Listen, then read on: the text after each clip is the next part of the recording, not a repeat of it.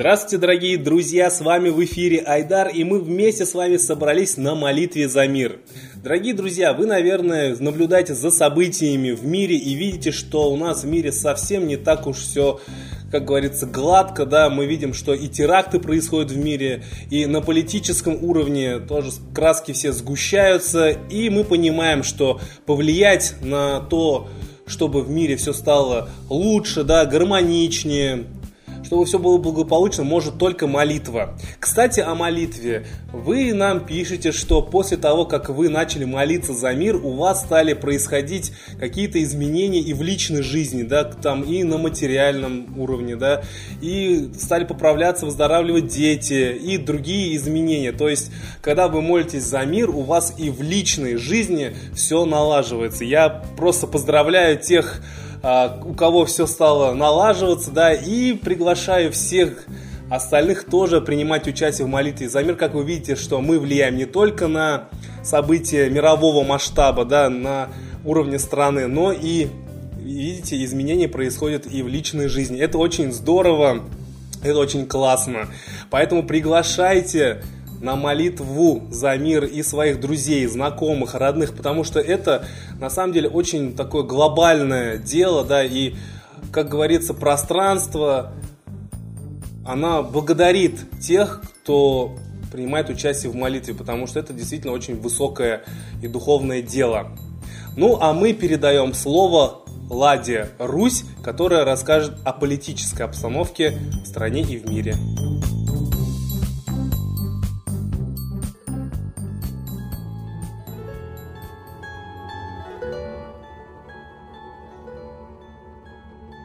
Хочу обратить внимание всех граждан мира на то, что именно целенаправленно поднимается на планете во всех странах кровавый хаос. Очень явно показывают почерк спецслужб. Все концы в воду. Нет доказательств авторов. Так прячутся только спецслужбы. И поэтому еще более явен международный почерк международных спецслужб. Это кто же в Бразилии это выйдет с одинаковыми табличками – в ответ на убийство во Франции. Хочу сказать, что очень похоже на заявление Тибнибока о том, что русскоязычных украинцев нужно привлекать к уголовной ответственности.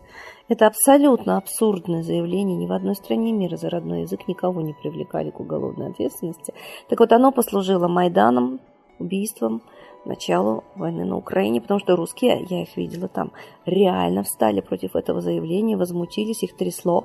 И я думаю, что тут не обошлось без психических генераторов, накачивающих, потому что это на такой абсурд, как вот Яценюк сказал, что это Россия оккупировала Украину, когда Украина была в составе СССР и сама боролась с Германией. Вот такие абсурды заявляются только для того, чтобы поднять неимоверное возмущение. И оно поднимается, даже если не поднимается, СМИ помогут. Обратите внимание, кровавый хаос специально организуется, чтобы мы с вами втягивались в разборки, в мордобои, в возмущения и в результате в кровь и убийство. Так начинается Третья мировая. Давайте сделаем неожиданный шаг, повернем голову в сторону организаторов тайных. А я считаю, что это спецслужбы. Если у вас такие мнения, такие догадки, а давайте обсуждать. Когда тайное становится явным, заговор не удается. Мы хотим жить, значит, мы должны бороться за мир во всем мире. И не раздувать тему писателей карикатуры на мусульман, а раздувать тему, почему одновременно во всем мире вдруг ни с того ни с сего в разных странах, не связанных друг с другом, начали происходить кровавые события между усобицей. И вспомним, именно это написано в плане мирового правительства тайного, а оно есть, его уже выявил Институт Цюриха, выявив 147 семей, владеющих всем бизнесом мира, а затем еще меньше. И мы так дойдем до главных олигархов мира, которые и рулят всей международной политикой.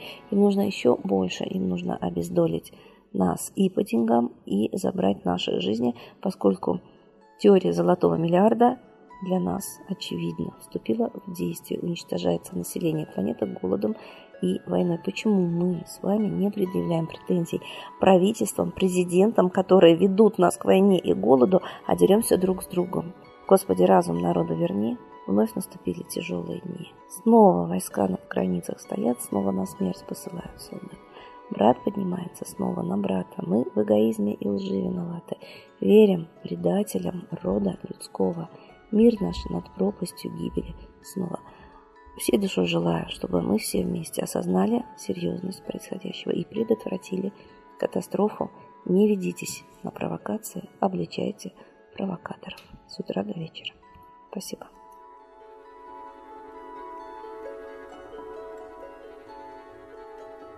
Спасибо большое Ладе Русь. А теперь, дорогие друзья, молитва за мир.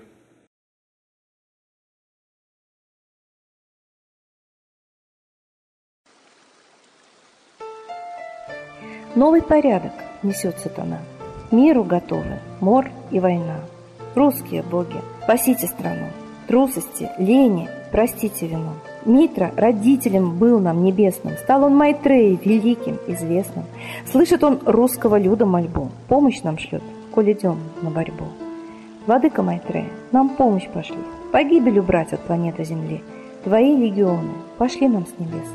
Народы с мольбой ожидают чудес. Господи, разум народам верни. Вновь наступили тяжелые дни. Снова войска на готове стоят. Снова на смерть посылают брат поднимается снова на брата, мы в эгоизме и лжи виноваты. Верим предателям рода людского. Мир наш над пропастью гибели снова.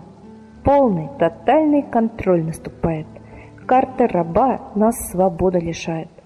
Просим о помощи, молим о чуде, чтобы прозрели и выжили людям.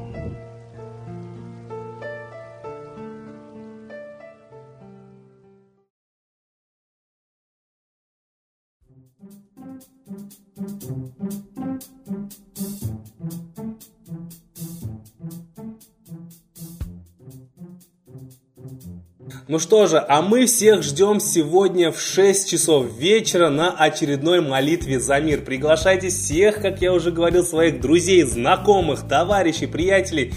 И вместе-вместе молиться, прямо можно собираться группами. Это будет еще круче, будет еще больше результативности, да, и каждый получит благодарность от пространства за молитву. Ждем всех в 6 часов вечера на очередной молитве за мир.